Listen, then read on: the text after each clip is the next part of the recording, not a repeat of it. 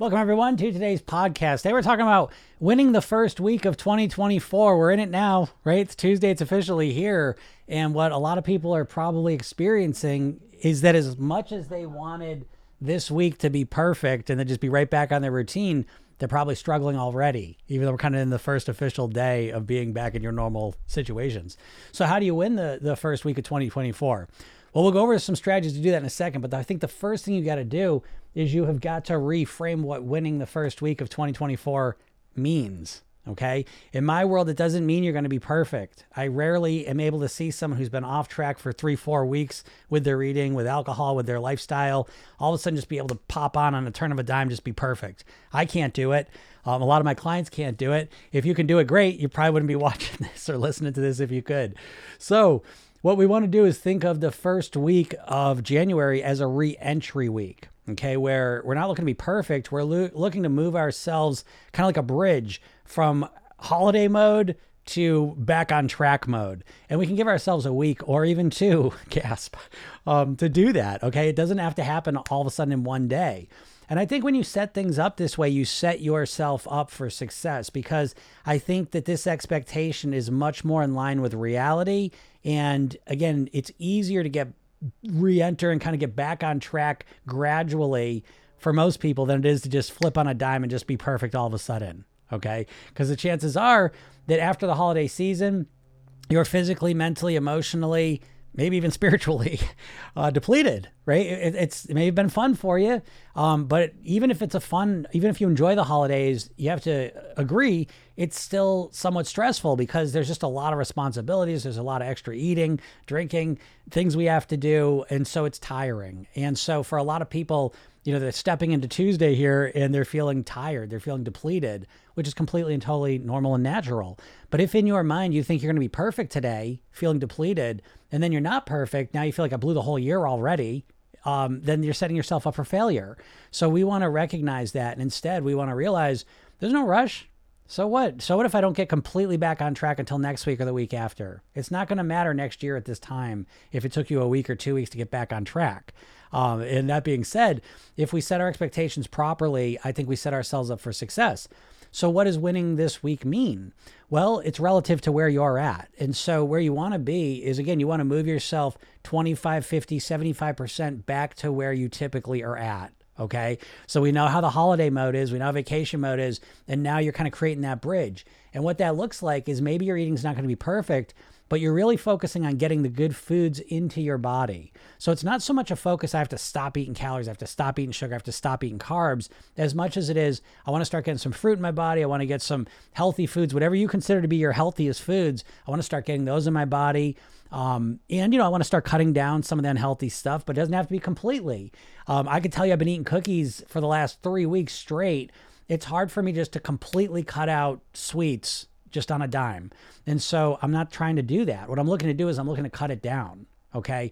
In service of in another week or two, I'll be right back down to where I was. Okay. So again, it's this gradual understanding where you take this week, maybe next week, and it becomes a stepping stone it becomes a, kind of that that bridge to get back to where you want to be so you're giving yourself a little bit more time now in addition to food focusing on food eating more healthy stuff beginning to reduce replace the unhealthy stuff we really want to focus on lifestyle and this is a lesson that's so important because when we get depleted um, in life, whether it's obvious because of vacations, holidays, um, whether something just happens to us, you know, life situations happen to us in those situations, it's not just about weight and food. We really want to focus on lifestyle behaviors. So, as a reentry week, what I'm really focusing on is making sure that I get a lot of sleep, get my water back to where it was, my meditation, my relaxation, getting walking again, and doing a lot of the lifestyle things that signal to my mind and my body that we're back on track. Okay. So again, what it, what it really comes down to though is reframing this week, not of one where you're starting perfect on yesterday or today, but instead one where you start the process of getting back to being where you want to be. And I think when you give yourself that little extra time to recover, to replenish yourself, and to get yourself back, you're going to appreciate it because it feels a lot better. And I think you're going to find you get much better results with that. So give that some thought, and I hope this helps you out. Um, if anyone has any questions, feel free to ask them. We can get into it. Any weight loss questions you may have, feel free to ask them. Um, because Oh, here we are. Hey, Paula. Hi, Jim. I did not get my morning email and not my daily email. Okay, let me um, let me look into next. I saw you just joined the program yesterday. Congratulations. Um, you'll get an email. Uh, we have our call tonight, I- and well, you wouldn't know this, but we I switched the call up. It used to be at 3 p.m. Eastern. Now it's at 6 p.m. Eastern. You'll get that information as soon as this call's over, and I will double check. That's um, I don't know why you didn't get that, but I will I will look into that. Let me write myself a little note note. Paula email. And we'll get that straight. That happens sometimes. Sometimes just little little glitches in the email system, but we'll get that fixed quick for you. Um, and welcome to the program. Great job. This is gonna be a great year for you, and I can't wait to meet you and, and work with you. Um, Astor says, "Hi Jim, I've decided to stay on the program." Okay, cool. I'll, I'll reach out to you. So I'm, I'm glad to hear that, you know. So I love working with Astrid. Astrid's one of my faves. Um, and Paula, if- you'll get to meet Astrid. I guess she's going to stay in the program. So that's really exciting. So yeah, shoot me a message how you want to do that, and we will we will work that. Yeah, Paul, you should be excited. It's going to be oh man, I I, I don't I don't want to toot my own horn, but this uh, this program I think is going to knock your socks off, and uh, I'm super excited. Um, yeah, so I can't wait. And yeah, once you get your emails though, damn, you know, I, I don't know why that didn't happen. Um, you should have got them today because I know you signed up yesterday. Did you get in the app? Did, did you get in the app? That'll kind of help me diagnose it a little bit, but um, we'll figure it out. Um, so yeah, where are we at, right? So so we're talking. It's it's what January second. Um, how to control insulin resistance? All right, that's a great question, and I love that question because uh, we live in a funny society. Oh, you did get in the app. Okay, great. Um, okay, so at least you got something. You have some stuff to do, but you got plenty of stuff to do, right? But we'll get you the emails because that's a huge part of it. Um, so how to control insulin resistance? Let's talk about this because this is really important. Again, we live in a funny society where there is so much. Um, there, there- there's so many people with type 2 diabetes and pre-diabetic and yet i find a lot of people really have a very limited understanding of what that means you know conceptually there's not a real systemic understanding of what's going on there so let's just talk about that because uh, the more you understand the more you can a lot of people want to stop eating certain foods. They say, I'm going to not eat the ice cream because I don't want to gain weight. I want to lose weight. I want to gain weight. And it's like, it's all about the weight. The more you can make this about the system of you, who you are as a being, right? Because you are, you know, boy, what you're putting in your mouth probably has the biggest impact, you know, on who you are as a person. And so the way we really start to understand is around the systems of our body. So what happens, right? What's insulin? Again, some of you already know this, but let's just go through it. So when we eat food, it, all breaks down to glucose ultimately, right? And so glucose is your blood sugar. And so the glucose goes in our blood. Um, but if we get too much glucose in our blood, it becomes inflammatory and can ultimately be toxic. And so when we get high levels of glucose, right? So we eat a bag of M&Ms, our glucose skyrockets very quickly. And what happens is our pancreas releases insulin, and the insulin goes into the blood. And you can think of it like insulin is like a key and it unlocks the cells, it unlocks the cell doors and pushes the glucose out of the blood into the cells. Okay. And so what happens though, understand this, is that spiking our glucose levels is completely unnatural. Right? If I if I dropped you off in the woods and said go spike your glucose levels, you ain't spiking those glucose. You can't do it, right? Unless you maybe run into a beehive or you know a, a fruit patch. Um, but it's, it's very unnatural. And so the reason we're so easily able to spike our glucose levels this day and age is because we have all this processed food around us. We have a lot of sugar, we have a lot of flour, and a lot of processed foods that we absorb very quickly. Think about it flour and sugar specifically are ground down into powders. And so powders are absorbed very quickly. Okay. And so that is what leads to very quick spikes of glucose. Now, our body's not very good at managing these because, again, it's unnatural. And so, a lot of times, what happens is our body will overproduce insulin, put it into the blood, and now we wipe out a lot of the glucose. Now we feel tired and lethargic and hungry. And now we eat again, eat the wrong stuff, spike the glucose, spike the insulin, right? We go back and forth with this. And so eventually what happens from doing this is like most things in our bodies is our cells create a tolerance to the insulin. And now the key has gotten worn and so it doesn't unlock the door as well. And so now what happens this is what insulin resistance is. And so if we keep eating the same way, if we keep spiking blood sugar levels, we become insulin resistant. So how do you deal with insulin resistance? How do you control insulin resistance? Well, the real thing is how do you control glucose spikes? Okay. And so this is where you start to add a lot more context to how you're eating, right? Because, you know, really what's affecting your body is the tsunami effect of the glucose and the insulin because both of them are inflammatory and toxic at a high levels. Okay. So it's not so much that our body can't handle this once in a while or a little bit at a time. It's that when we eat flour, when we eat sugar, it's a huge spike of glucose that goes into our body. And so now um, what happens is just like a tsunami, you know, if you get a foot of rain over a week, the, the facilities can handle it. You get a foot of rain in an hour, it overwhelms the systems. You see, and so that's a lot of times what we're doing to our bodies when we're when we're spiking our glucose levels is we're overwhelming the system.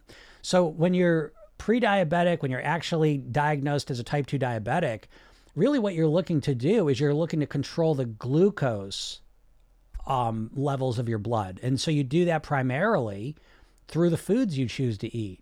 Okay. So again, you probably know this, but when you when you start to find low glycemic index foods, right? That that is a good diet for everybody, right? Because we don't want spikes of glucose all the time. And occasionally is fine, but we don't want to be spiking our glucose levels and then spiking our insulin levels five, six, seven times a day which is what I used to do, what a lot of people do. Eat, it's easy, right? I mean, we got breakfast, then we got snack between breakfast and lunch, then we got lunch, then we got lunch between dinner, a snack there, then we got dinner, then we got dessert, and we're eating all night.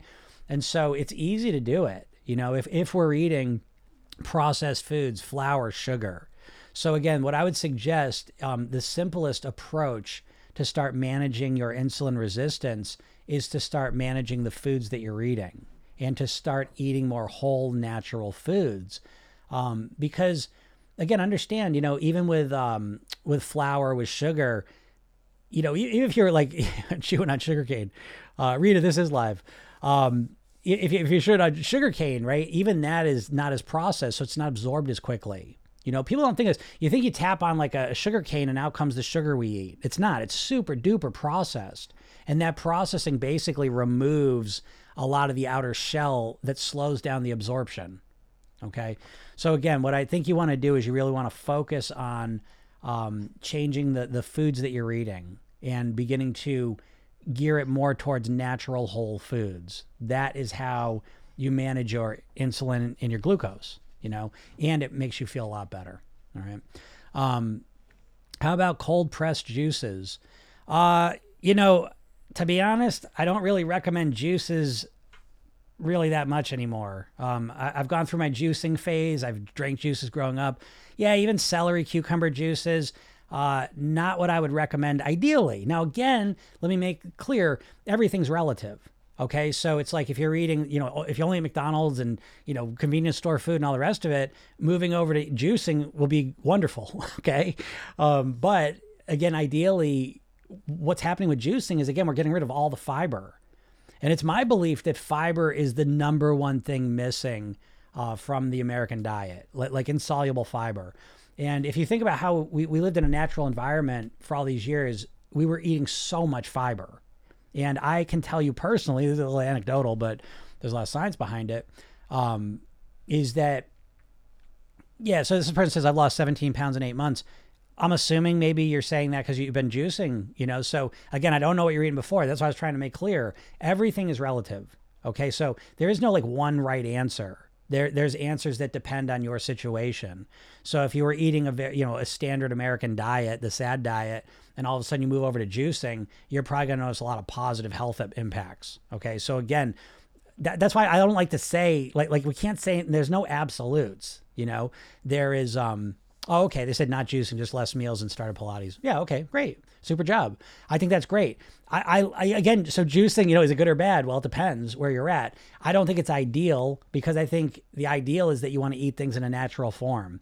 And if you remove all of the, if you move all the uh, fiber from it, it's not a natural form, you know. And then if you start juicing fruits, watch out because now you're just, you know, pounding sugars. All right, so be careful of that. Um, wanted to know if adding juices would improve. Uh, I wouldn't add juices. Again, I I'm not against it, right? And I used to I, I did smoothies for years, but even smoothies, I, I, that's my hierarchy of healthy foods. Let's put it that way, right? So again, if you're if you're uh, uh you know eating a lot of McDonald's and fast foods and processed foods, um, yeah, go go start juicing. you know what I mean?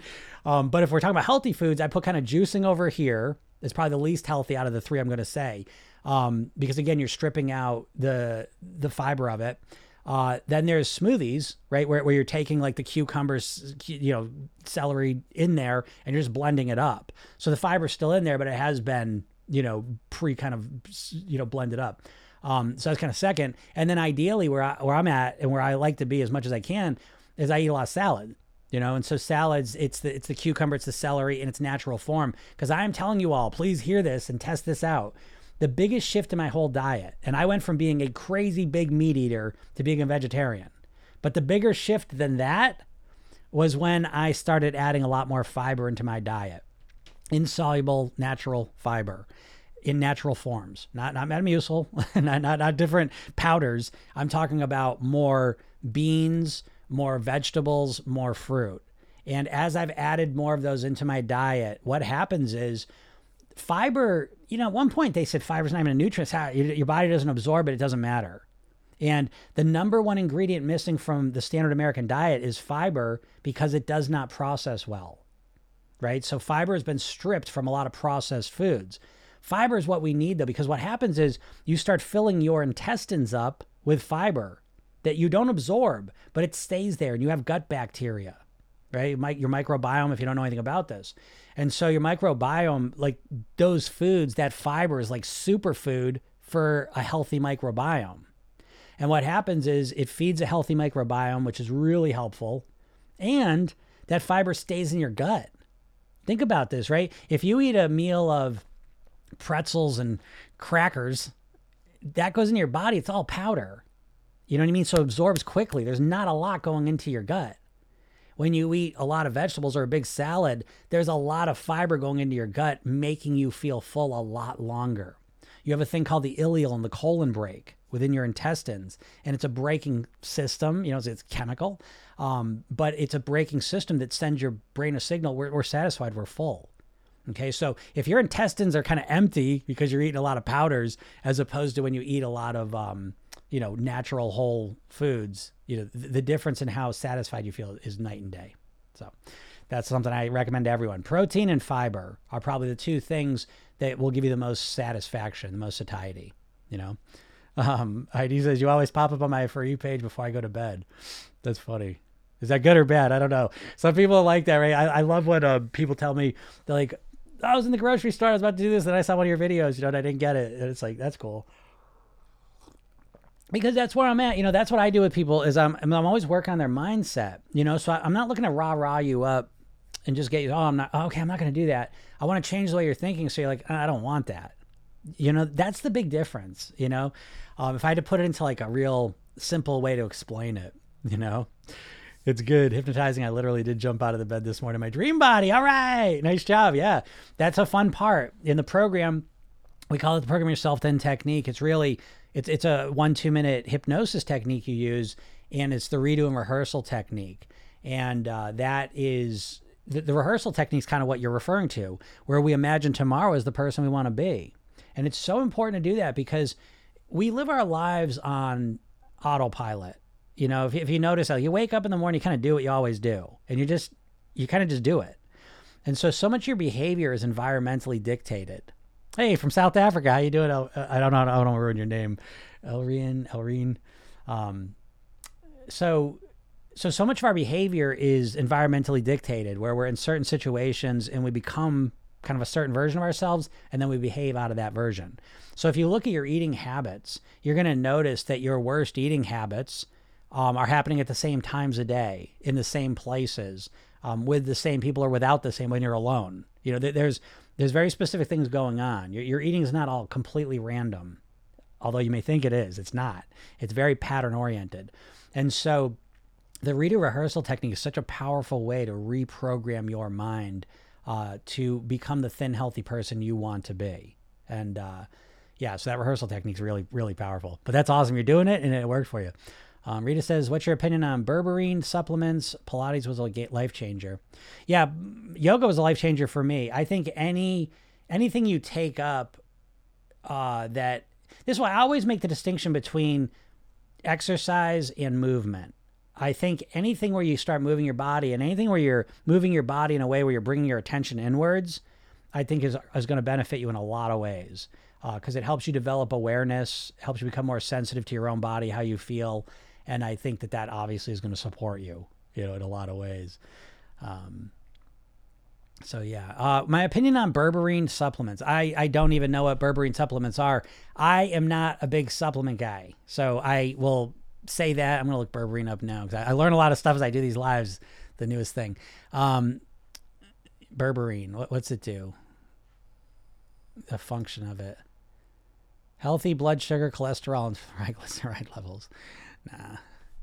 I mean, you know, come on. I, I, I don't I don't look at that. So again, I'm not, I'm not trying to judge anything here, but there's no pill, there's no berry from the Amazon, there's no tea leaves from you know the hills of Nepal that is gonna change your weight or your all that stuff. There's just no way. And just like there's no diet that's just going to change your weight, I, I think you need to start looking at things in a holistic, comprehensive way. And I think to put it another way, I think the diet industry has conditioned us to always look for shortcuts, quick fixes. And it we know now you can literally spend your entire life chasing quick fixes and shortcuts only to end up with no answer ever.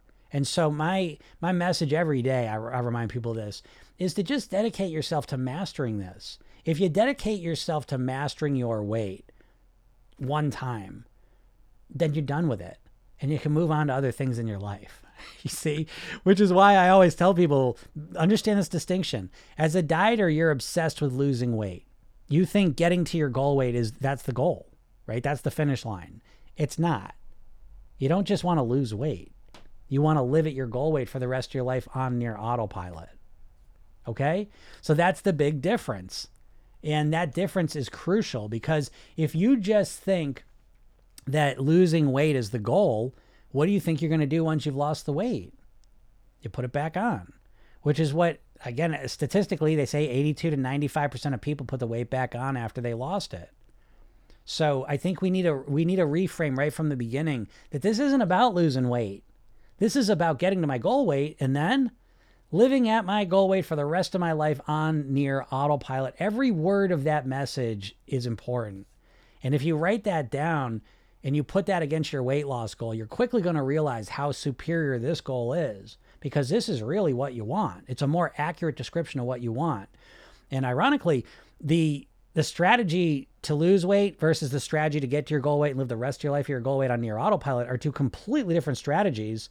And the interesting thing is that weight mastery is a lot easier than weight loss because every time you're just focused on losing the weight, you get in this mindset, I just want to do as quick as possible. And you choose the most extreme things. And you're trying to overcorrect too fast. And it's it's a struggle. And so it's really important. Astrid, you're your home trainer. Wow, wow, look at you, Astrid. Always improving, right? That's awesome. That's awesome, Astrid. Um, so yeah, so we, we want to master our weight. Don't sell yourself short. Wanting to lose weight's a shitty goal. It's an impoverished, shitty goal. I'm here to tell you. This is why. If your only goal this year is just I just want to lose weight, you're you're gonna be in trouble. You know, catch me next year then, because that's not what you want. You got to stop saying that. You've got to stop saying I just want to lose weight because it's not true. You've lost weight in the past, then you put it back on. Are you happy you lost the weight, or are you mad that you put it back on? Okay, I'll let you answer that question. So you got to learn from that. You know, that's the big that's the big problem with dieters is they're trapped. They can't they can't look and say, "Oh, this shit ain't working. I got to change and do something else." it's like this shit ain't working, so I'm gonna do it again. How many times you try to start your keto plan, right? How many times you doing friggin' Weight Watchers? Do you know dieters love doing shit that doesn't work. They love it. I'm joking. I know you don't love it, but you're trapped. You know what I mean? You don't you don't know any other way to think. So that, that's why I do these every day, just to kind of you know show you another way. You know, show you a different way to do it. Uh, Miss Anki says, track food, yay or nay? Um, it, it's up to you. You know, again, there's a million ways to lose weight. There's 8 billion people on the planet. You figure out what works for you. I would never say, um, never say, you know, oh, yes, track food, don't track food. It's up to you. I've worked with, I've done over 5,000 private weight loss sessions. So, uh, you know, listen, some people love tracking food. they're like that. They're, they're very like, I want to track everything. Um, most people I have found, in my experience, me included, don't want to track food you know, don't want to micromanage it. So again, I say it's up to you to do it. I will say, me personally, like I don't teach that because I teach a more intuitive, automated. Again, what do I say? I want you to live at your goal weight on near autopilot. So counting calories every day, tracking food all the time is not near autopilot. So I look to get someone where there can be on near autopilot. Now, that being said, I think tracking your food at some point is really important. I think you should use it as a calibration tool, though, right? You have some sense of what you're eating, how much you're eating, and it's probably wrong, just to be honest. So if you track your food, if you track what you're doing, um, what happens if you just do it for a week or so, even you get a much clearer idea of how accurate were you, right? If you were right on money, great. You know, if you weren't, if you were way off, great, because now you realize something that was wrong. Right? So there's nothing worse. Oh boy, my, my clients, there's nothing worse, I think, than people like, I'm doing everything right. I'm not losing any weight. And it's like, uh, I doubt it. I doubt it. You know, just to be honest, right? We all got human bodies. And if you cut down the calories that are going in it over time, you're going to lose weight. That, that's kind of how that works. Now, in the short term, it's always, you know, people lose weight at different speeds. Um, but over time, if you reduce calories, you're going to reduce your weight, you know? So again, there's a lot of people out there that think they're eating less than they actually are. And that's a very dangerous place to be because you create the belief that no matter what I do, I can't lose weight. And that is almost never the case, you know? So again, that's kind of my long winded answer on, on that question. Um, Lolo says, just join. So what should we say instead of I want to lose weight? Yeah, say I want to get to my goal weight and I want to live the rest of my life at my goal weight on near autopilot. Right? And I know it's a mouthful, but the point of it is that it extends our thinking. Because if I ask you the question, how long do you want to lose the weight for? Right? You're, you're saying forever right? I know you want to lose it forever. I know there's no one in the world says I want to lose the weight and then put it back on two months later. No one in the world says that. No one in the world wants that. However, everyone's getting that, right? I mean, everyone you know, you you've lost weight and you keep putting it on. You can't keep it off. Your problem's not the weight loss piece as much as it is the maintenance piece. And now you're at the point where you've lost the weight and put it on three, four, five times in a dramatic fashion that now you can't even get started with a plan because in the back of your mind, like, what's the fucking point? I'm just going to put the weight back on anyways. And now you're apathetic. You think about weight loss 24 hours a day and you're not doing anything to actually lose it. And I'm telling you, this is the beginning part of it because the diet industry has caused you to think about weight loss as a short-term thing. You think of I'm gonna I'm gonna diet un, until until I lose the weight. Right in that languaging is the clue that you're thinking as a temporary thing. As soon as you think of it as a temporary thing, the next thing goes, well, shit, if it's just temporary, let's get it over as quick as possible. I just want to lose as fast as I can. And now you look for the most extreme thing, cutting out all the carbs, cutting out all the sugar, 1200 calories, not eating for 16 hours, right? You, you do the extreme thing. I'm going to do this for until I lose the weight. It's, it's temporary, so I can do something extreme for a little while. And then what happens? You usually don't even get to the goal, anyways. But even if you do, you've never once set in your mind, how am I going to live at my goal weight? Which is a completely different question you know? And by the way, what that whole mindset that I just described does is it makes you think about your weight loss like it's a sprint. And if you think about a sprint as a race, if you're running a sprint and you trip a little bit, you've lost the race, right? What the only thing that wins a race, a sprint, is absolute perfection, right? You need to be perfect from the, the starting gun to the finish line. And if you trip up a little bit, catastrophic, you lost. Now, if you're in a marathon, you trip a little bit, you can make up for it because it's longer time. Okay. So even this part of the mindset's crucial because the idea that you are going to start your diet on day one being perfect, no carbs, 1200 calories, no sugar, whatever your thing is, right? The idea that you're going to start on day one and be perfect until you reach your goal weight is almost impossible. And so, what happens when you make a mistake with your eating? Right? When you, oh, I was doing so good for three days and I ate a cookie. What happens? It feels catastrophic. Now you blow yourself right out of the right out of the path. Has this not happened to you? right? And you don't know why, right? You don't know why. It's you're flummoxed by why your motivation is kind of here today and gone tomorrow. And it's like, oh shit, well, how do I motivate myself? But you don't realize is is your motivational foundation is made out of quicksand. You have no motivation. You have no foundation motivationally. What you have is you have the diet industry. You've been brainwashed by the diet industry. We all have. I've just learned how to unbrainwash myself from it. But you right now, you're the main reason you're struggling with your weight is you are trapped mentally in a diet mindset. You have the mindset of a dieter. You got two mindsets actually. You got the overweight mindset and you got a diet mindset. And the best case scenario is you diet yourself down to your goal weight, but you still get the same problem because you can't keep dieting and you don't want to be overweight again. But what happens? You go back to reverting back to thinking like an overweight person, and then you go back to dieting. Then you go back to thinking like an overweight person. You go, never once in that scenario do you ever work to develop a thin and healthy mindset. And your mindset is the number one thing impacting your weight. So, how are you going to succeed with your weight if you're serious about your weight? Which you're not that much anymore. Don't get mad at me. Don't get mad. I was just thinking about this today. You know, it's like it's not your fault, but I mean, like you, you've you've been trying to lose weight for decades now by dieting, and so now you associate dieting, weight loss with failure. You, there's no in your mind you can't imagine ever living at your goal weight on near autopilot. The words almost don't even mean anything. You know, you've just internalized this forever struggle, this forever failure. And you're in this trap where you just think about it constantly, but nothing ever happens. You know?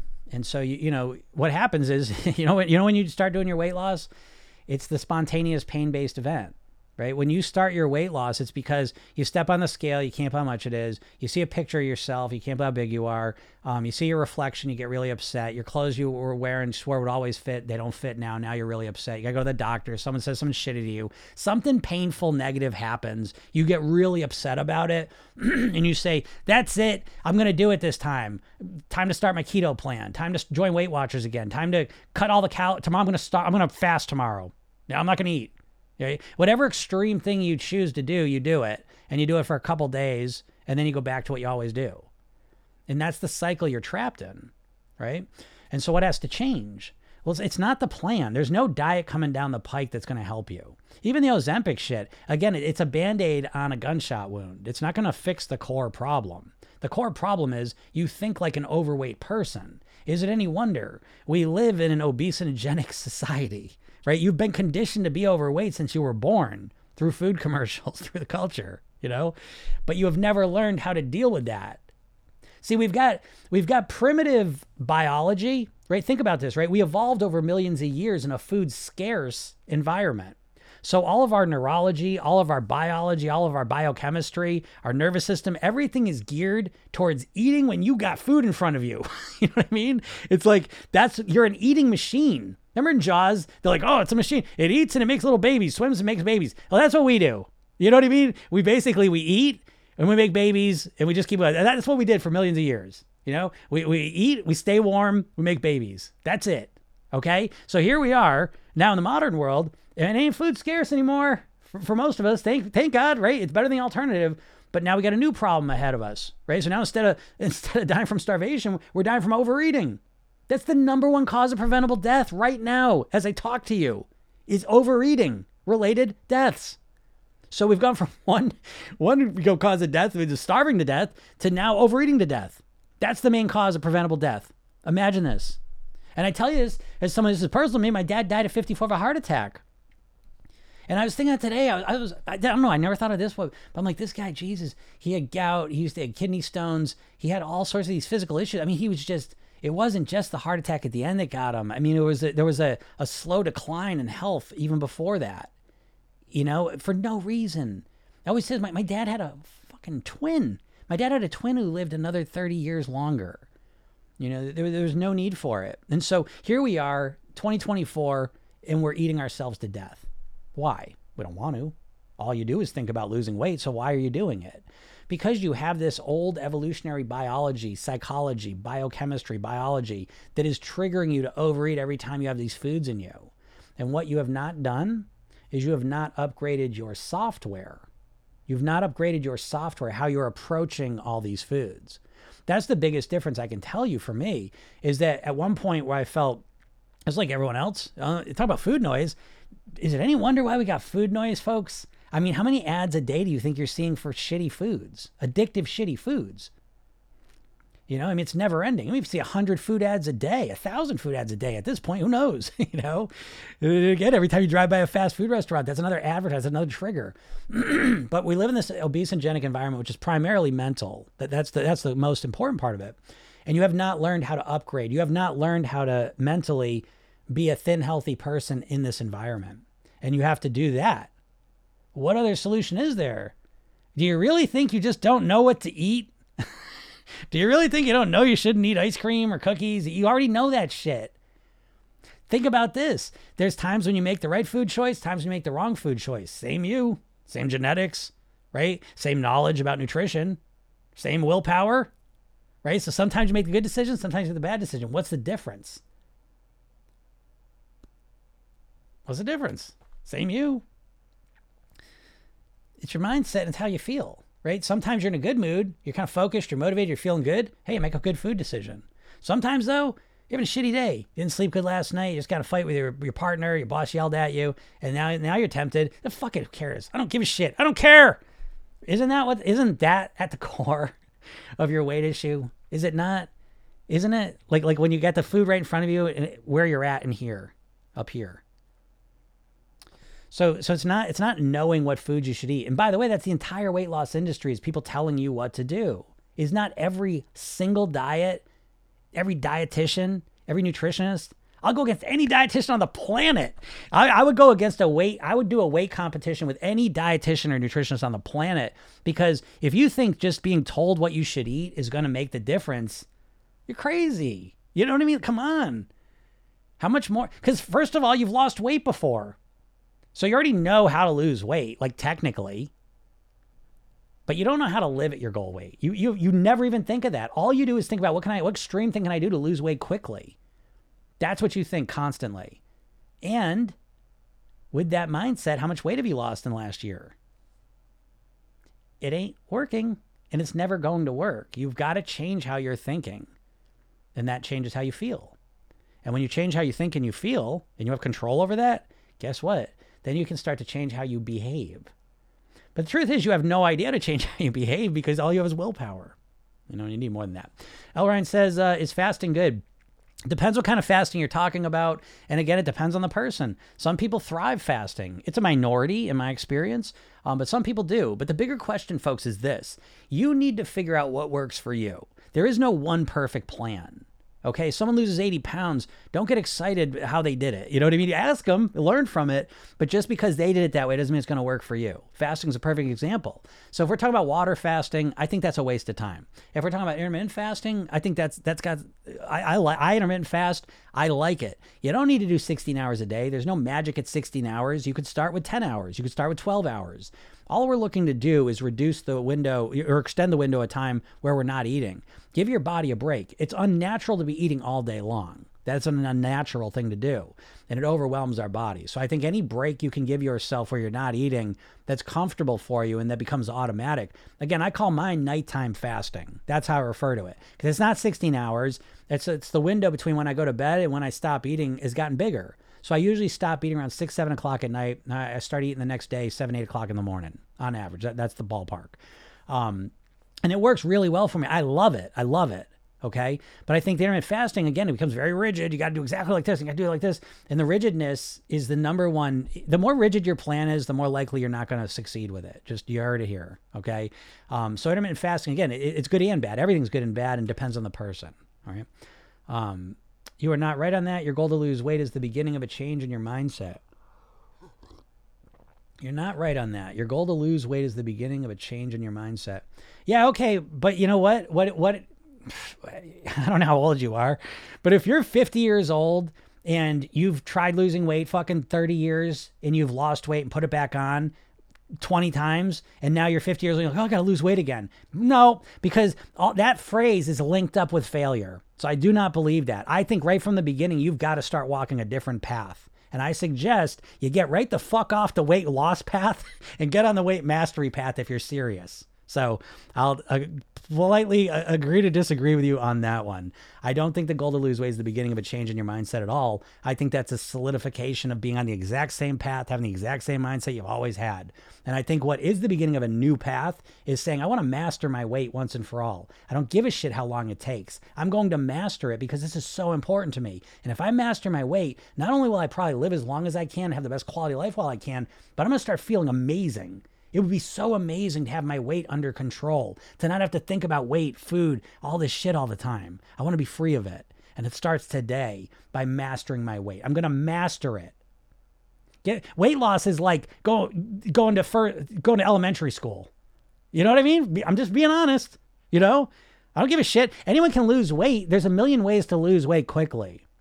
Who gives a shit? Don't you understand why you can't get yourself started? Do you not do you not identify the apathy in you?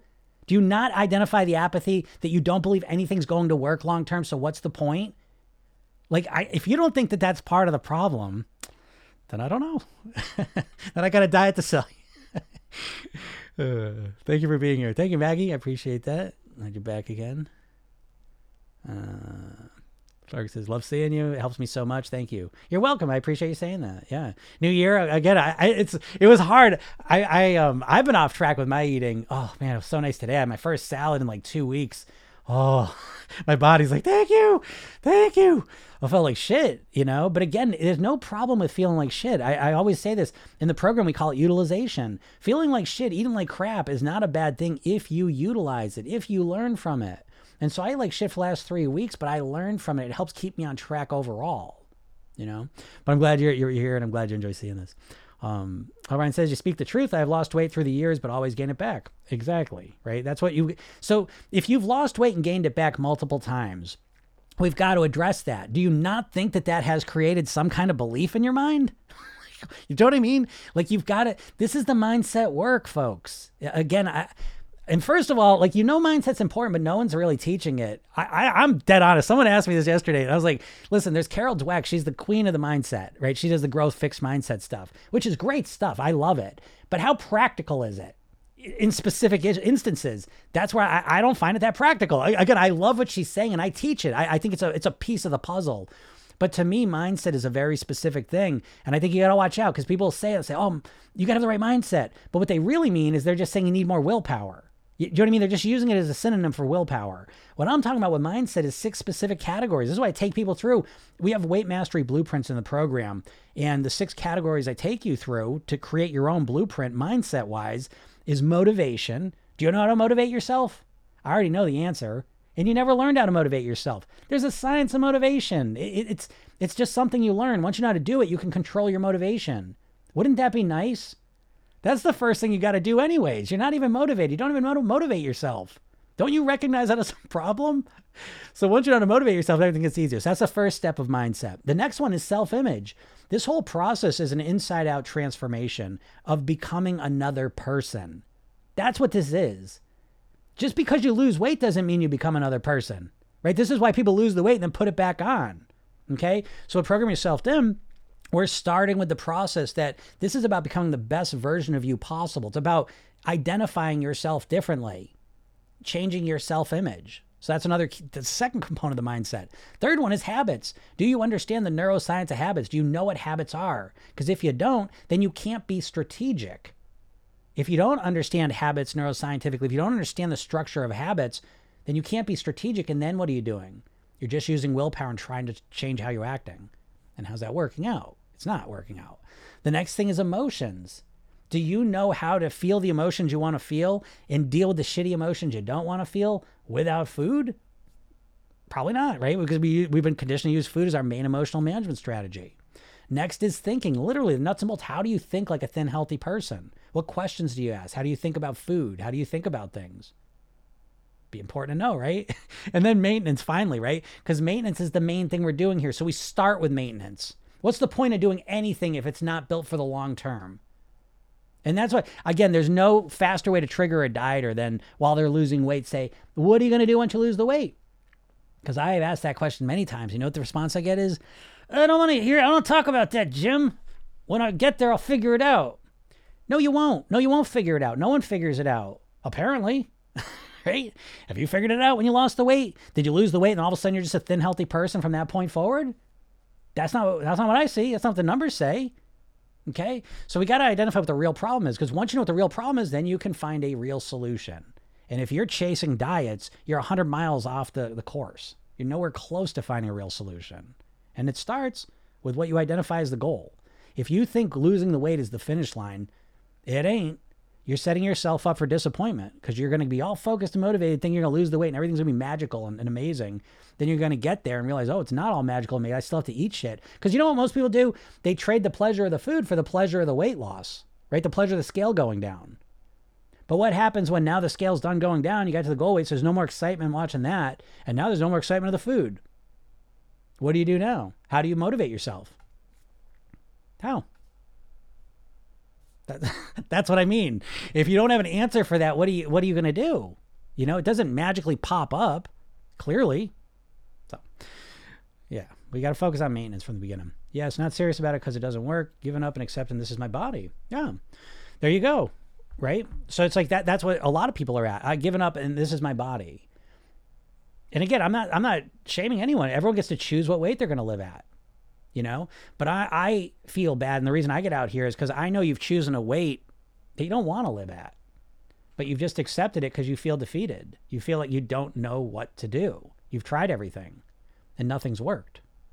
But you haven't tried everything. You've tried all the diets. You have to understand the diet industry is full of shit. The diet industry is the food industry. Do you even know that all the diets you're referencing are all diets that are owned by food companies? I know you don't believe me, but Weight Watchers was owned by Heinz. Jenny Craig was owned by Nestle. Atkins Food Products was owned by the same company that owns Anne's Pretzels and Cinnabon. Slim Fast was owned by the same company that owned Ben and Jerry's ice cream. So do you think that they want to put across these weight loss plans that are so amazing that they're going to get people to stop eating their, their foods? does that make any sense to you? Or does it make more sense that they're going to sell you the food and then when you want to lose weight, they're going to sell you some bullshit diet that doesn't work and keeps you stuck in the loop? Because the truth is that here you are 10, 20, 30, 40 years into trying to lose weight. And you know as little about how to lose weight now as you did before you started your first diet. You really don't know what to do. You don't know how a thin, healthy person thinks. You know, don't get upset about this, by the way, either, because now at least if you can know what the problem is, then again, you can find the solution. But if you think the problem is that you don't know what to eat, or you don't know what time to eat, or you know, you don't even like the, the little details of of eating. If you think that's the problem with your weight, it's not.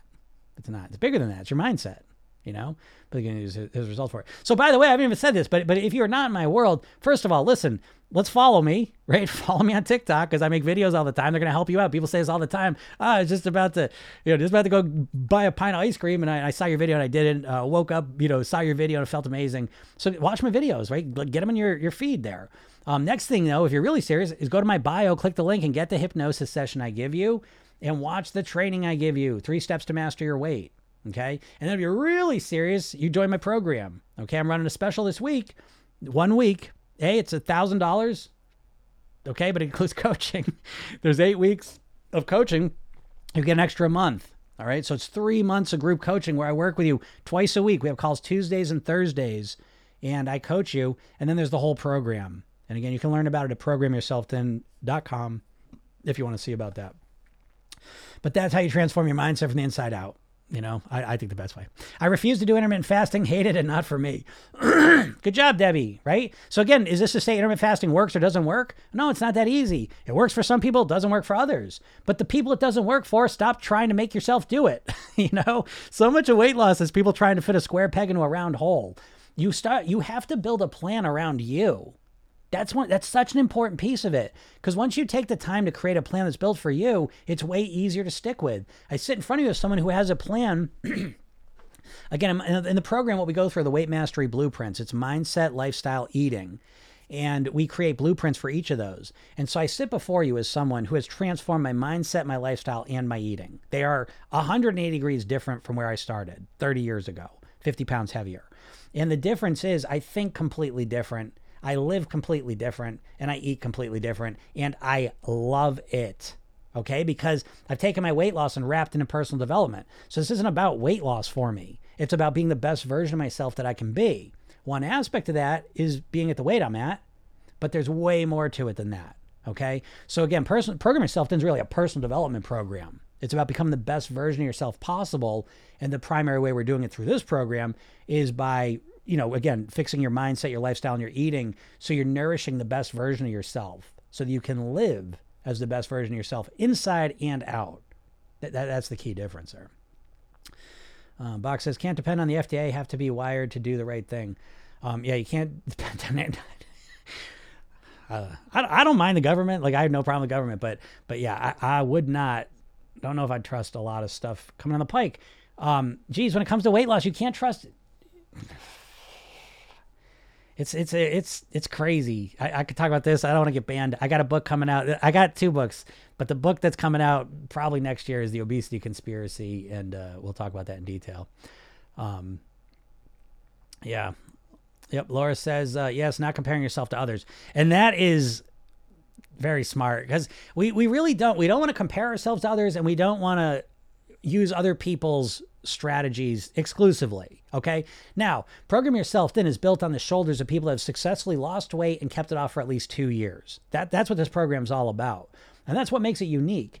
Um, it, it was especially for me when I began speaking with people that lost weight and kept it off for a number of years. It was like night and day to realize they think completely different about food, about lifestyle, about health, about themselves. That it was night and day. And I realized, oh shit, I've been listening to all these people that are struggling with weight telling me what to do, you know?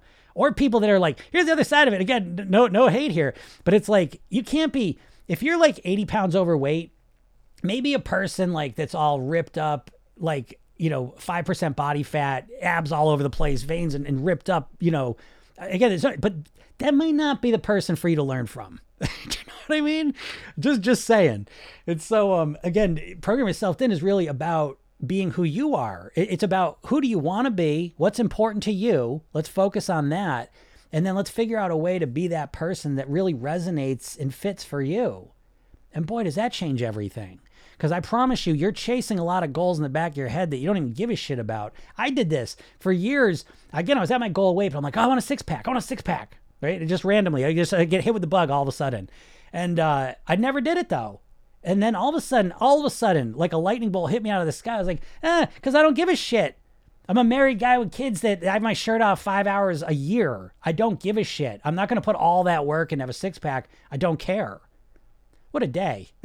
right? Because it's like, I just don't care about it you know and i can promise you you're that's what you're doing to some degree because all weight loss marketing is all built around the before and after picture which causes you to think about your weight loss superficially all, the only thing you're trying to motivate yourself weight loss wise is looking better and i hate to tell you but that's not motivating enough for most people so you need to find a way to find more motivation luckily it's simple to do but it, it ain't getting through that what's up karen I went shopping today and bought healthy, yummy food out with the holiday junk. Oh, here, here, right? I was just saying that. I had a, oh my God, a giant salad for lunch. Oh, folks, if you haven't seen that, I, put that up on my, my, um, my main page there. I pinned it, but you should watch my salad preparation video because again it, it's easier than you think to put like really good i call that my living vitamin strategy it, it's kind of smoothies or salads are kind of the two main ways there's other ways but um, where it's basically you're just you're looking to get as much nutrient density and variety into your body as possible.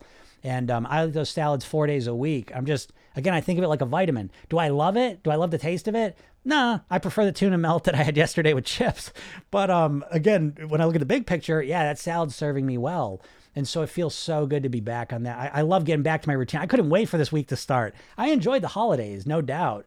Um, but I that's what I'm trying to say. And that's what a lot of my clients are always saying. And this is what I want you to do is I want you to like when it gets you go off track a little bit, you enjoy yourself, eat some food, drink some wine, whatever you do.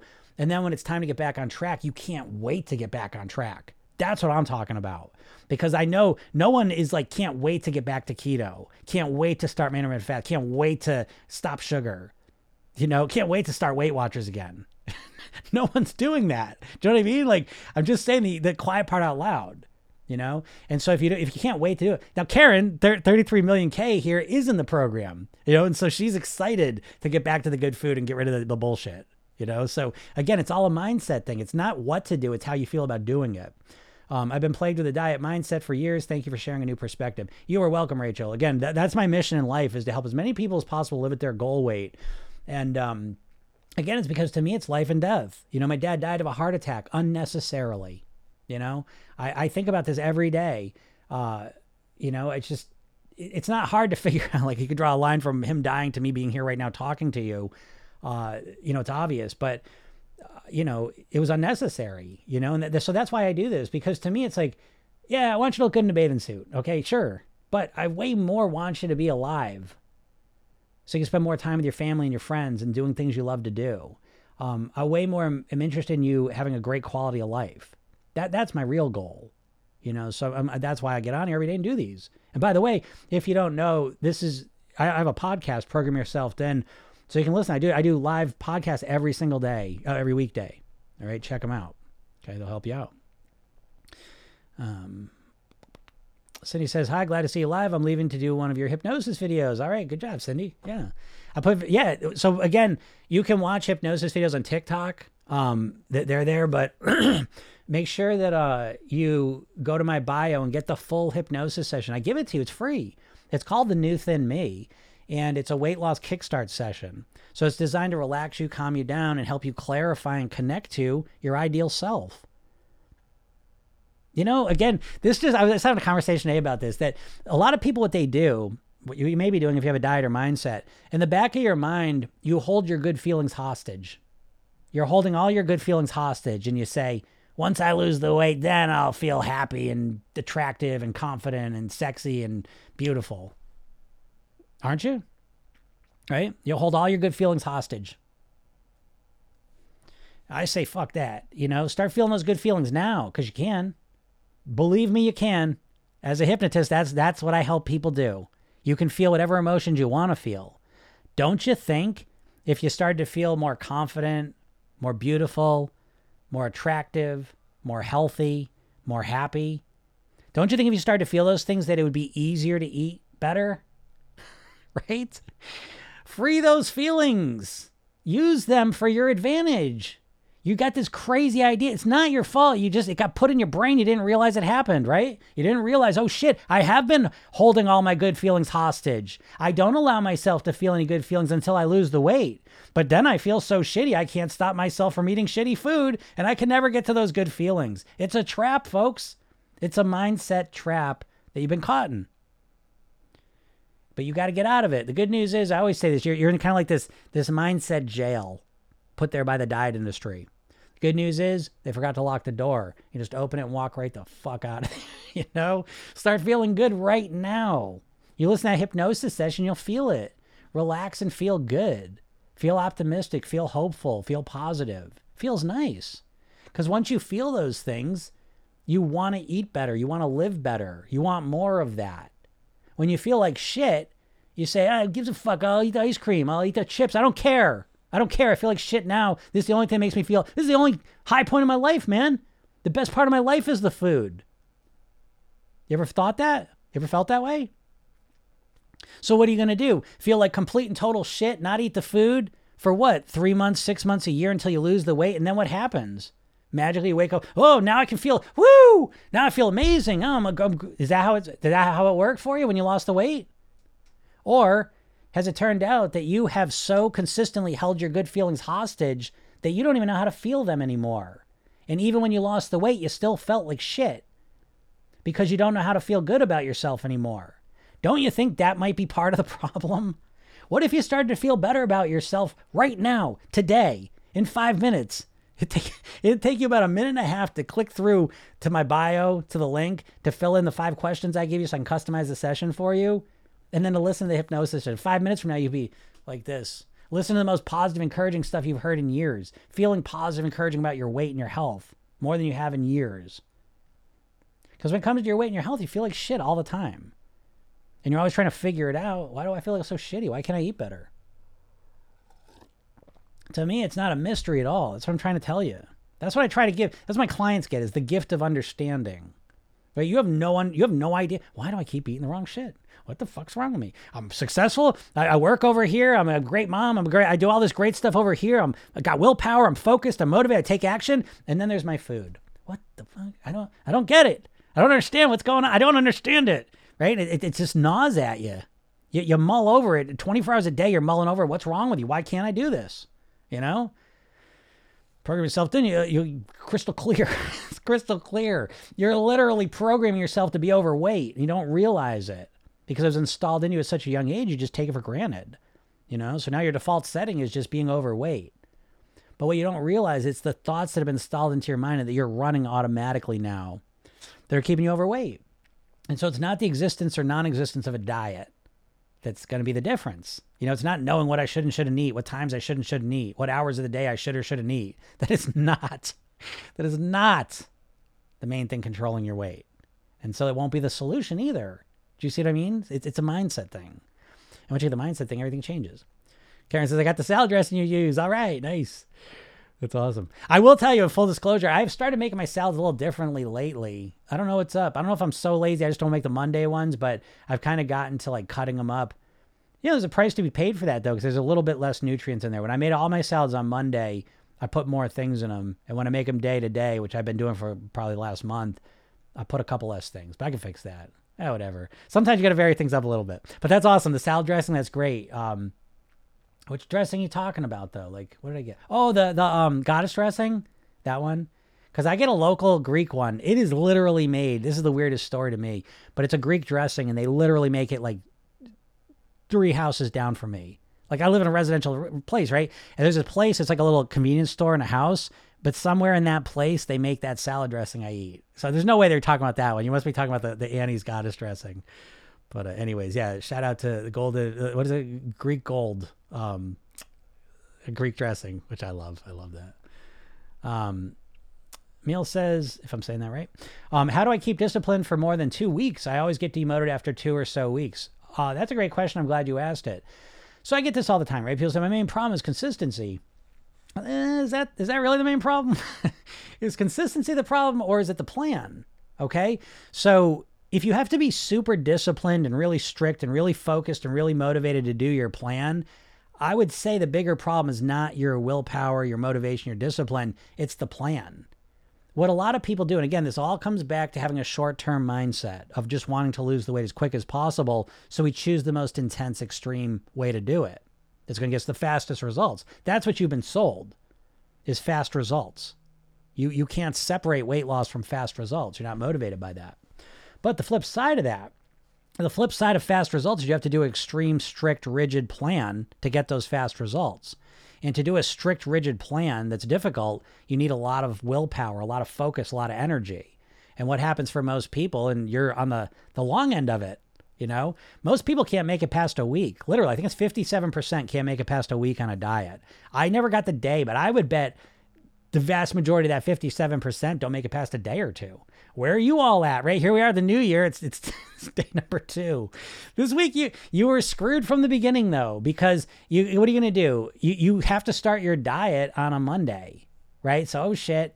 You, you couldn't start it yesterday because it's still a holiday technically. I got a little wiggle room right now. What are you gonna do? Start on Tuesday, right? So um, there, there's a problem there. But yeah, we go into the weight loss plan and we say, okay, I got to do this perfectly. And we're focused, motivated. It takes a lot of our, our energy. Literally, what's going on, it's your prefrontal cortex. Okay, that's the part of your brain we, we call the conscious mind in, in hypnosis. But your prefrontal cortex is your planning. It's in charge of your executive functioning, your planning, your planning, your strategizing. And so when you go on a strict diet, you're asking a lot of this. You know, it, it takes a lot of energy. Let me metaphorically change up how I'm explaining this. Let's imagine for a moment that you woke up one day and you said, you know what? From now on, I'm going to brush my teeth with my other hand. I'm going to use my computer mouse with my other hand, and I'm going to use my phone with my other hand. Okay. Now you could do it, right? You know how to do it, but think about that experience, right? Even just brushing your teeth with the other hand, you can do it, but it takes a lot more concentration and thought. It's not something that's hardwired into your nervous system, right? um, using your computer mouse. Again, you could do it, but it's uncomfortable. It takes more thought and energy. You can't just do it automatically. Right. And then, uh, you know, if you uh, use your phone with the other hand as well, it's weird. You can do it, but it's weird. And it's taking more energy. That's the point I'm trying to make. And so what happens is you can do it for a little while. And eventually you have to think of your willpower like a muscle. Okay. And it gets depleted. And once it's depleted, what do you do?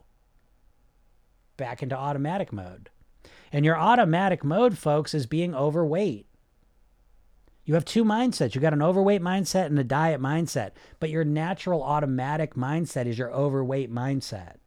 Like if you're not, if you're just living your life, you're not thinking about weight loss, you're not thinking about dieting or, or whatever else, you're just doing your life, uh, focus on other things, you're overweight. The way you live, the way you, you eat, all the rest of it, you're overweight. Okay. And you've been conditioned this way. You just run on autopilot as an overweight person and then you go and try and diet, and now you're trying to use your prefrontal cortex, you're trying to micromanage, right? You're trying to brush your teeth with the other hand, and all of a sudden you get exhausted. So this is why you can do it for a couple days, a couple weeks at most, and then what? You go back to what you always do. You see? So this is why you need a different plan. So to understand this, you have a conscious and a subconscious mind. Okay, the conscious part of your mind is your willpower. So you do two weeks and you're really focused and motivated, and then you start to wear out that muscle.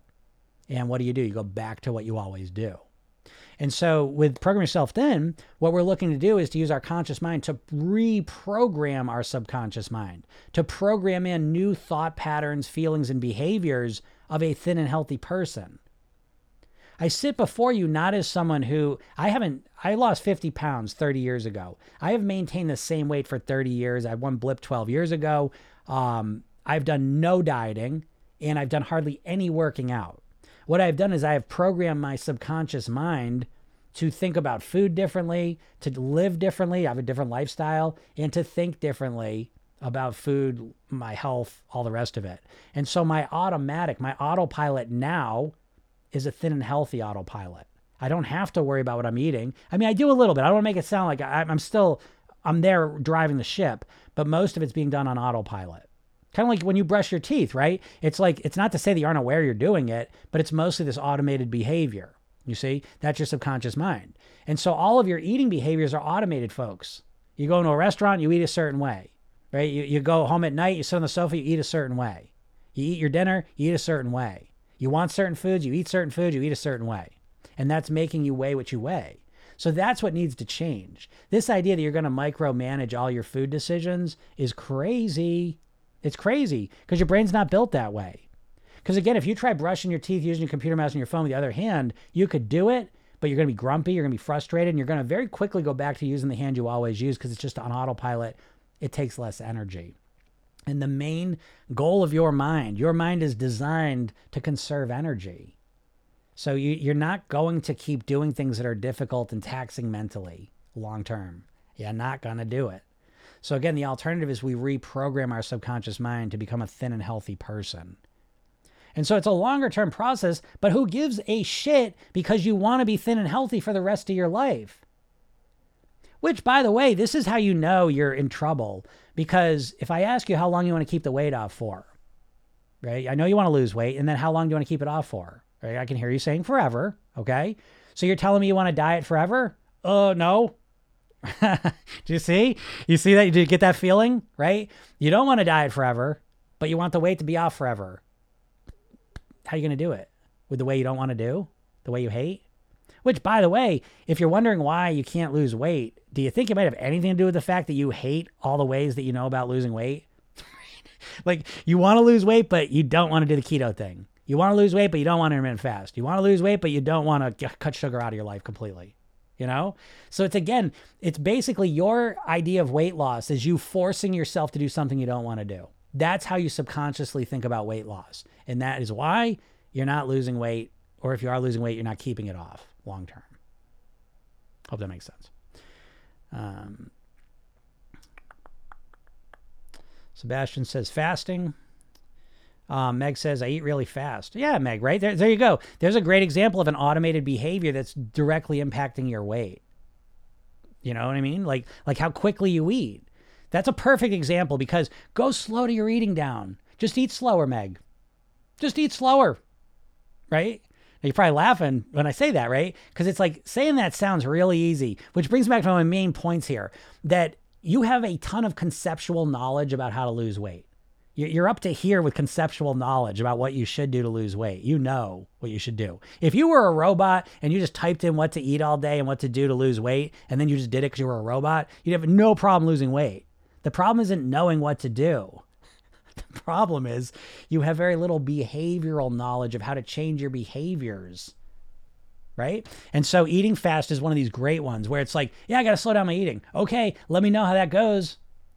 Let me know because I already know how it's going to go. but that I'm glad you said that because this really highlights the point that the problem is not knowing what to do. Again, every diet out there is telling you what to do.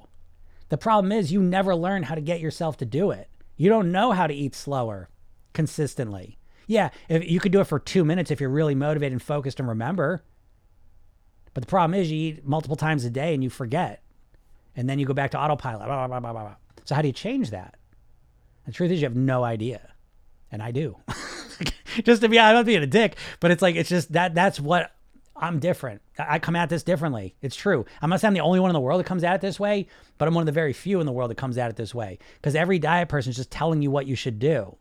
And then you hear what you should do, and then you can't do it because you don't know how to change your behaviors. And then what do you do? You get in a constant conversation about what's wrong with me. How come I can't eat slower? Why can't I eat slower? Why do I keep eating so fast? Why do I keep eating so fast? When did this start? Why do I keep eating fast? Right? But never do you actually practice eating slower. Never do you get good at that skill. You don't even have the first idea how to do it. You know, this is like, so that's what I'm trying to say. Almost all your eating behaviors are automated, just like the speed of your eating is automated. Go ahead and try and change it. Again, it's like trying to brush your teeth with the other hand. Could you do it? Yeah. Do you want to do it? Absolutely not. And once you try doing it, you'll realize how frustrated, annoyed, and upset you get. You'll see it firsthand. And then you'll come face to face with the real challenge here is with your weight. It's not knowing what you should and shouldn't eat. It's not having the right diet. It's the fact that you've no idea how to change your your behaviors. Um, Kelly Redding, therapist, a lot of really good points. Thank you. Appreciate you saying that. Yeah, the therapists always know, right? They, always they, they get what I'm saying. Astrid says, Jim, see you tonight in the Netherlands. It's midnight, so I hope to be awake. Oh my goodness, midnight. All right.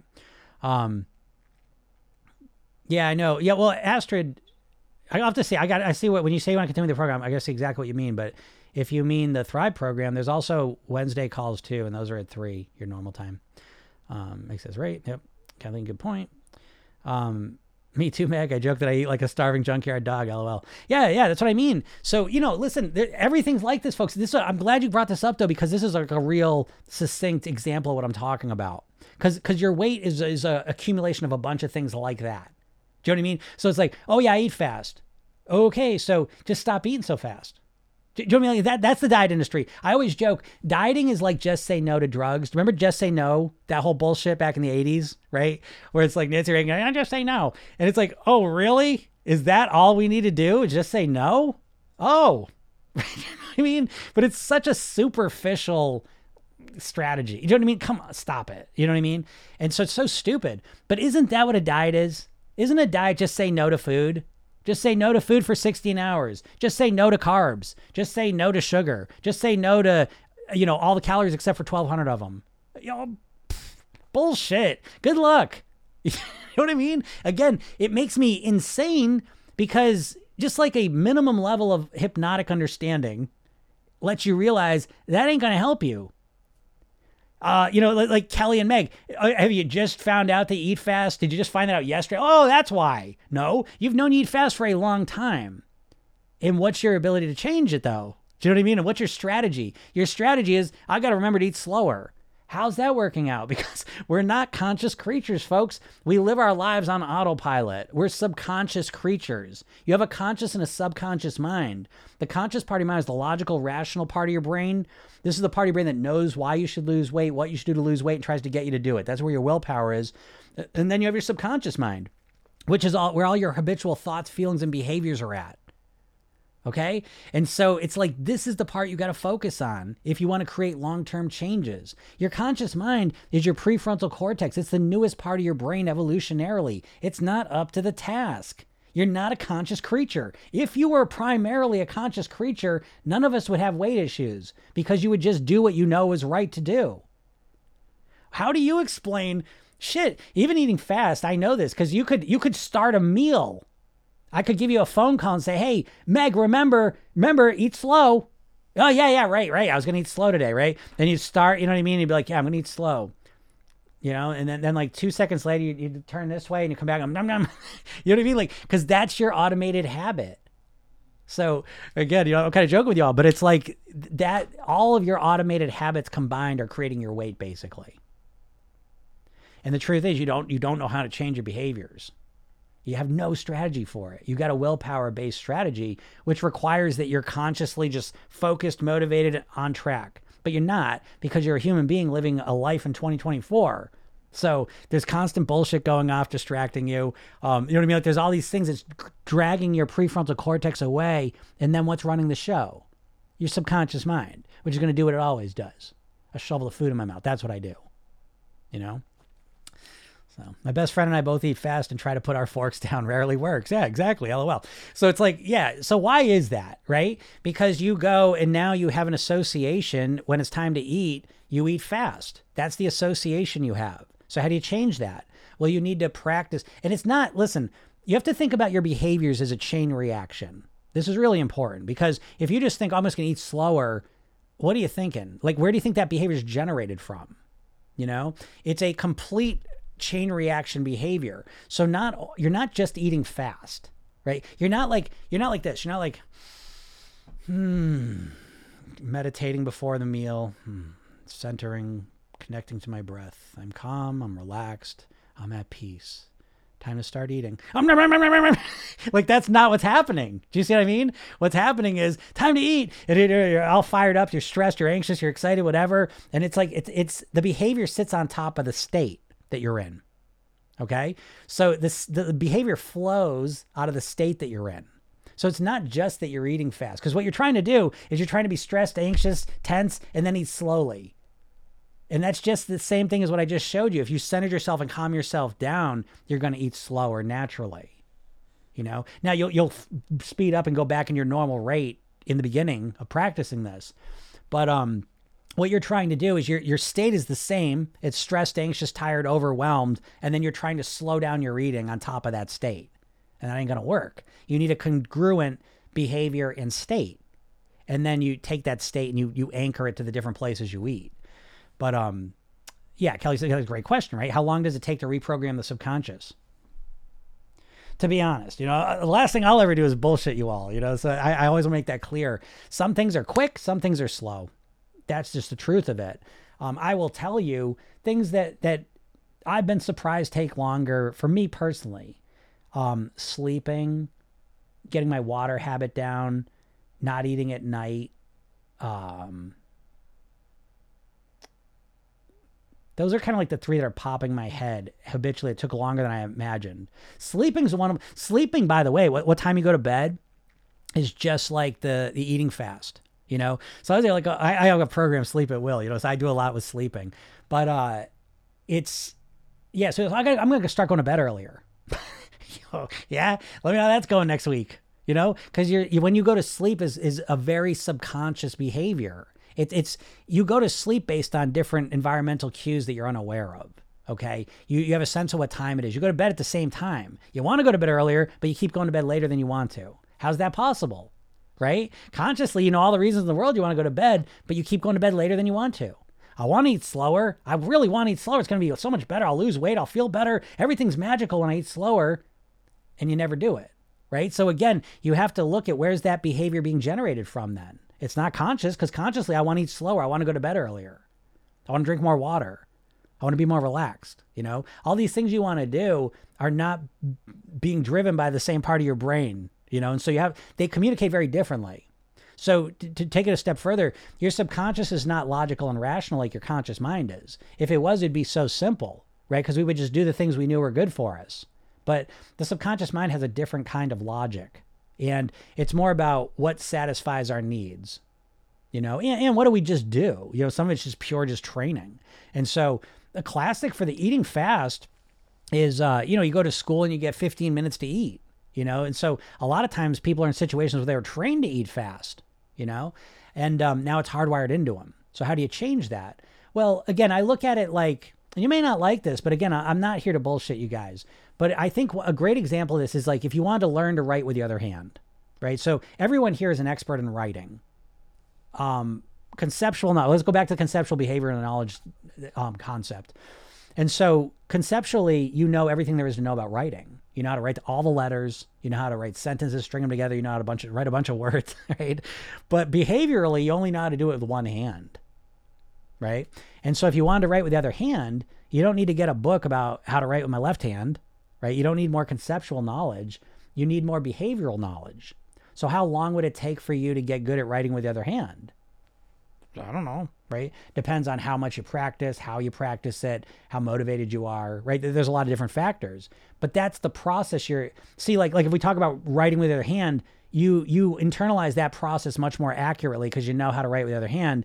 And if you're gonna if you want to learn to write with the other hand, you would know I don't need a book's not gonna do shit for me. A book's not gonna help me. See, that's what I want you to feel about weight loss. I want you to be like, a, a fuck diet? Like a diet book? How's that to help me? That's not what I need. What I need to do is I need to practice the behaviors of a thin, healthy person. Does that make sense? And you're way more clear. So if it gets to writing with the other hand, again, a book, I don't need a book. I just need to sit down and practice with this hand. And eventually this hand will learn how to write, how to do it. Now, as soon as I say it this way, now you come face to face with the real enemy or the real the real challenge, I should say, which is your impatience. You say, "Oh shit, learn how to write my other hand. That's gonna take too long." Nah, I don't think so. Let me look at the new diet that just started. you know. So again, why do you do that? Because we avoid hard work. We just do. Again, our brain conserves energy. So the idea of like learning to write with other hand, it's kind of frustrating and hard. You know. So um, we we don't want to do it. We'd rather learn about more diets. We'd rather learn about nu- more nutritional facts you know, instead of just putting the work in to create the behaviors and the feelings and the thoughts that are going to serve us. But once you take that path of actually doing the work, you set yourself up to automatically, again, I'll say for you too, Kelly and Meg, but all of a sudden, you, imagine if you just naturally ate slower. So, like without thinking about it. But when all of a sudden it got time to eat, you naturally ate slower less eating per you know per minute if you cut your eating down you know uh eating per per hour or whatever um yeah, yeah eating per hour if you cut that in half right you're going to lose weight do you see what i'm saying so so is it worth that effort is it worth a month two months of training yourself to eat slowly naturally automatically when you eat because now for the rest of your life you eat slowly do you see what i'm saying if you can get your head around what i'm saying here this is this is an example of what I'm talking about. That if you start getting strategic with your weight loss, again, just let's talk about habits, right? Because what do most people do? Diet, day one, I'm going to change everything, right?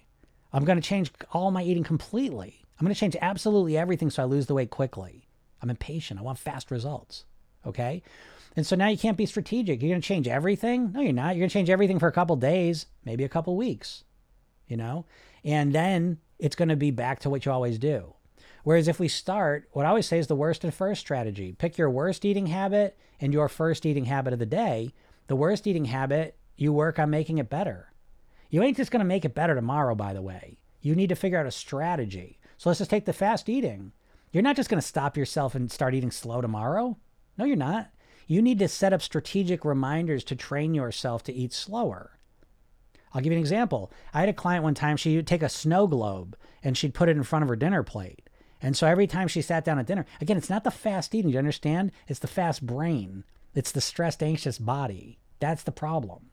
So we looked deeper and she would take the snow globe, she'd flip it over, put it down, and she'd let, while the snow globe was dropping, she would take a moment and let go of the day, calm herself down, relax, become more peaceful. Right?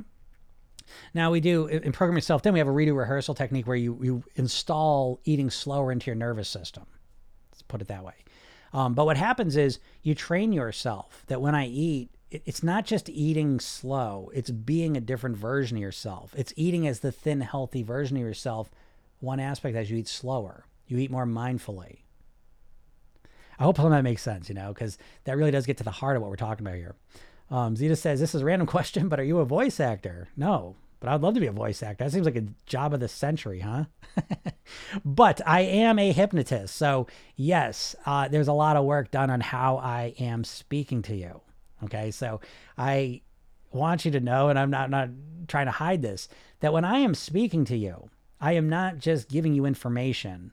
I am looking to frame things in a way that impacts your subconscious mind. I am speaking in a way that makes my ideas more receptive and you less reactive to them. So, yes, there is that work being done as well, and I hope it's helping you out. So, I my form of hypnosis that I use is called conversational hypnosis. Is the main form I use. It's kind of an Ericksonian hypnosis. Um, that's the primary thing I do. I don't do a lot of like trance work, deep, deep trance work um, with people. I use more conversational hypnotic uh, methods. You know, and so this kind of works out perfect because for years I did a lot of trainings, and the trainings were very specifically designed to be hypnotic in nature. Now I do hypnosis sessions too, you know, as well, straight up hypnosis. But the majority of my my work, I can't say the majority, but but a lot of my work really is just more the speaking piece of it. And yeah, I speak in a in a weird way. but it's intentional. Uh, it's helpful. But yeah, if you know anyone looking for voice actors, that would be a fun thing to do. I always see that. I'm like, man, these guys, they just go in the studio and that, that's that's got to be. I don't know if they get paid like regular actors do, but it's got to be a lot easier, right? But that's that's the stuff. But yes, I am speaking in a specific way to make uh, make things better. But by the way, so again, I got to get out of here in a minute here. But if um if you have not yet, go to my bio, click the link, get the hypnosis session I give you. Okay. Kelly says she likes that, right? So, yeah, of course you like that, you know? And so the session will help you relax. What I do every, I try to make everything, um, Paula says, is your podcast different than TikTok? No, it's the same thing, Paula. At this point, I'm thinking about changing it up a little bit, but at this moment in time, um, I usually get on here. I usually do lives at like noon Eastern, and I do them on TikTok, Facebook, YouTube, and Instagram. Uh, I stream them all at the same time, and then I do the I take the audio of it and I put that up as the podcast, and so that's kind of the the plan now. So yeah, the podcast is these. Um, just kind of going back and forth with people talking about stuff. Uh, but at some point, I had a couple different ideas of how gonna do things, but for right now they're the same, so I was leaving them that way. Um, but but back to you, Kelly. So again, it's, it's not just about eating slower; it's about being slower while you're eating. If that makes sense, right? Being slower, right? Eating slower is superficial, sort of, right? You're not thinking about what's going on here. You're just thinking about I'm just gonna eat slower. Now that you realize this, you realize, oh, that's not gonna work. If I'm kind of tense and stressed and overwhelmed, how am I gonna eat slow? That's not gonna work. So now you've internalized it more. So from eating slow to being slower. And now you've got a, a, better sense of what needs to change. So now you're already further along, and it's just practicing it. And very quickly, what you'll find is that it feels a lot nicer to eat slower. Um, it feels nicer to eat as a slower version of yourself. It just feels nicer. And I think it's better for you too. I mean, just as anecdotal, but you know, when we when we're stressed out and really fast, you know, we don't chew as much we don't allow you know the stomach acids and the, the different systems of our body to digest the food as efficiently and uh, it's just not as comfortable we, we definitely eat more you know and there's that whole thing um, so yeah when you slow down that's what you're really looking for is be more slow more centered more peaceful more calm more relaxed you know so that's what we're looking to do and so in programming yourself in for example that's why a big part of the program i deliver the program through your phone you know, eh, there's a website too, like a membership site, but I do it through the phone because I know you're going to wake up in the morning and look at your phone. And when you do, you're going to see a message from me. You're going to click that message and it's going to bring you to a five minute hypnosis session. So the morning, every morning for eight weeks, you get a five minute hypnosis session. Each one's different, right? Each one's got a different weight loss mantra in it to program your subconscious mind. But what's happening is multiple things, you know? And so the hypnosis sessions, the, the first most valuable thing, in my opinion, is that it starts to relax you and calm you down. You know, you start to bring your awareness inside, you relax your muscles. You do it right now. Right? Don't just listen to this, experience it. Bring your attention into your posture, right? Align your posture. Don't have a ramrod straight, but just straighter. Align yourself so that you can relax properly. If we're slouched over, we can't relax properly because things are out of alignment, right? So align yourself, relax the muscles in your shoulders, your chest, your stomach, your neck, your jaw, your face. And if you're watching this, your eyes. Your eyes actually have a huge impact on how you feel. So if you relax those eyes and just let those muscles go, I'll show you a quick little one too for your eyes. This is kind of like the the um for every action there's an equal and opposite reaction method. But if you close your eyes and scrunch them tight, scrunch, scrunch, scrunch, scrunch, scrunch, scrunch, scrunch, and then let them go. That's one of the most wonderful feelings in the world. And of course, you can do that with every muscle in your body. You can tighten all the muscles in your body up. Tight, tight, tight, tight, tight, tight, tight, tight, tight. Oh. Whew. Playing with contrast is really important. Okay. But then you start to relax. And if you start to relax, you align yourself, you relax the muscles, and you begin to breathe more fully. Ideally through your nose and out through your nose. You know, what happens is you start to feel like a better version of yourself right? So when you're doing the hypnosis sessions, we do this is how we start every session. Always the same way. You know, hypnosis isn't you're not gonna be cluck like a dumb chicken. It's just stupid. hypnosis was medical at one point, folks. You know what I mean? Before there was chemical anesthesia, the main anesthesia was hypnosis. You know, hypnosis was taught medical school. That's what it was used for. Okay. So I'm not saying it's better than anesthesia necessarily, but what I'm saying is, I don't know, hypnosis all of a sudden became this goofy thing. Which I get it. I, I, get it. The stage stuff makes it seem goofy, but hypnosis is extremely powerful uh, concept, skill set, whatever you want to call it. I think it's really important to understand hypnosis. Because, anyways, what we're doing is we're relaxing our body, we're changing our, our being, we're becoming a more relaxed, calm version of ourselves. And then you listen to the session and you're hearing all this positive stuff encouraging positive things about your weight, your health, your happiness. And my question to you is where are you getting positive suggestions about your weight and your health consistently? Where? Nowhere.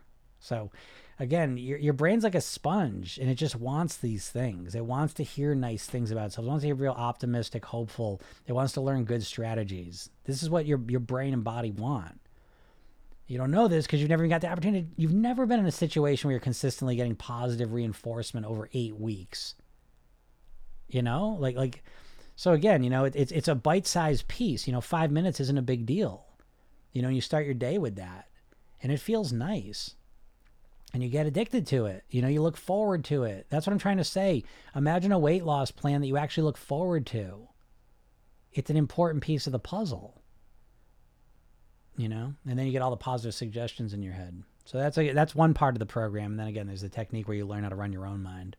Um, Diana, I see you, and I restarted you yesterday, and now I'm freaking getting annoyed because uh, my email service, someone else was saying I I could have sworn, um, I could have sworn they signed up yesterday. Should should have got the thing. So i am going to double check those things in two minutes. But Diane, I reset yours today, and that should mean that you would have got it today, in your email.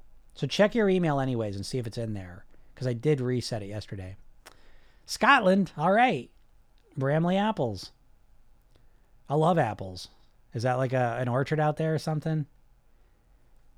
I got a little apple. Maybe you got an answer to this. I uh, have a place around me, like an orchard, and I usually get like, I get like, I don't, we would call them like, uh, I don't know what they're called, like big box stores, like BJ's or Sam's Club or Costco's. I got a BJ's, and so I usually get their apples. I get Gala apples, like them, um, and they're solid. You know, you get a big bag of them. They last a while. Everything's good, right? Organic, great.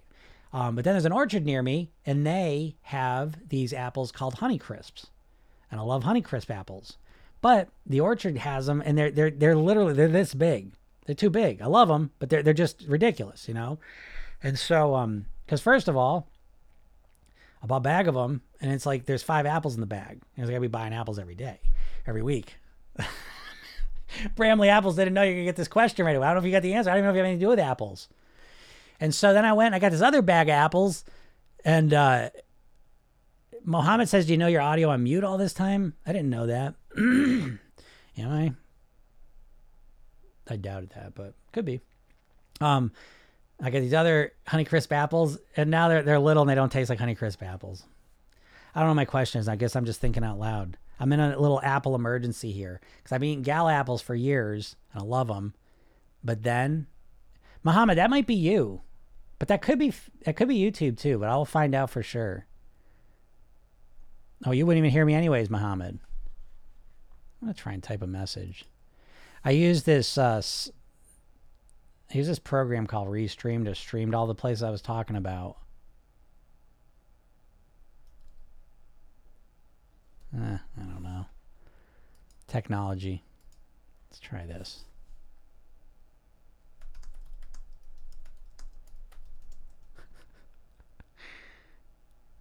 Anyways. Nope, just an awesome type of apple. Oh, all right. a Bramley apple. I'll have my eyes looking for that because I love apples. So I um I will say one thing. There is a, there's another place and they got wiped out. They had a bad year because there was flooding and rains and all that stuff. But usually they're going strong and they have like heirloom apples. And uh, if you've never gotten into that, that is a pretty fun thing because there's a million types of apples. And so I love going there and eating different types of apples. But uh, yeah, the Bramley apple I'm going to look for. Um, so check that out. Yeah, someone's saying the YouTube channel I'm streaming to is is is uh, no volume. Oh, the pink ladies. Yep, I like the pink ladies. Yeah, that's weird. Um, all right, I gotta get out of here, everyone. So if you're uh, if you're uh, not in my world again, go to my bio, click the link, get the hypnosis session, watch the training I give you. Um, listen to the podcast. It's Program Yourself Thin. It's on all the major platforms. And uh, yeah, thank you so much, guys. I really appreciate it. Awesome questions today. And uh, look for me on TikTok. Make sure you follow me. If you don't follow me, I find a lot of people are listening to lives aren't following me. Follow me because uh, you never know when you get my videos. um, might pop at just the right time and help you out. So thanks so much, everyone. Have a super day, and we'll talk soon. Bye.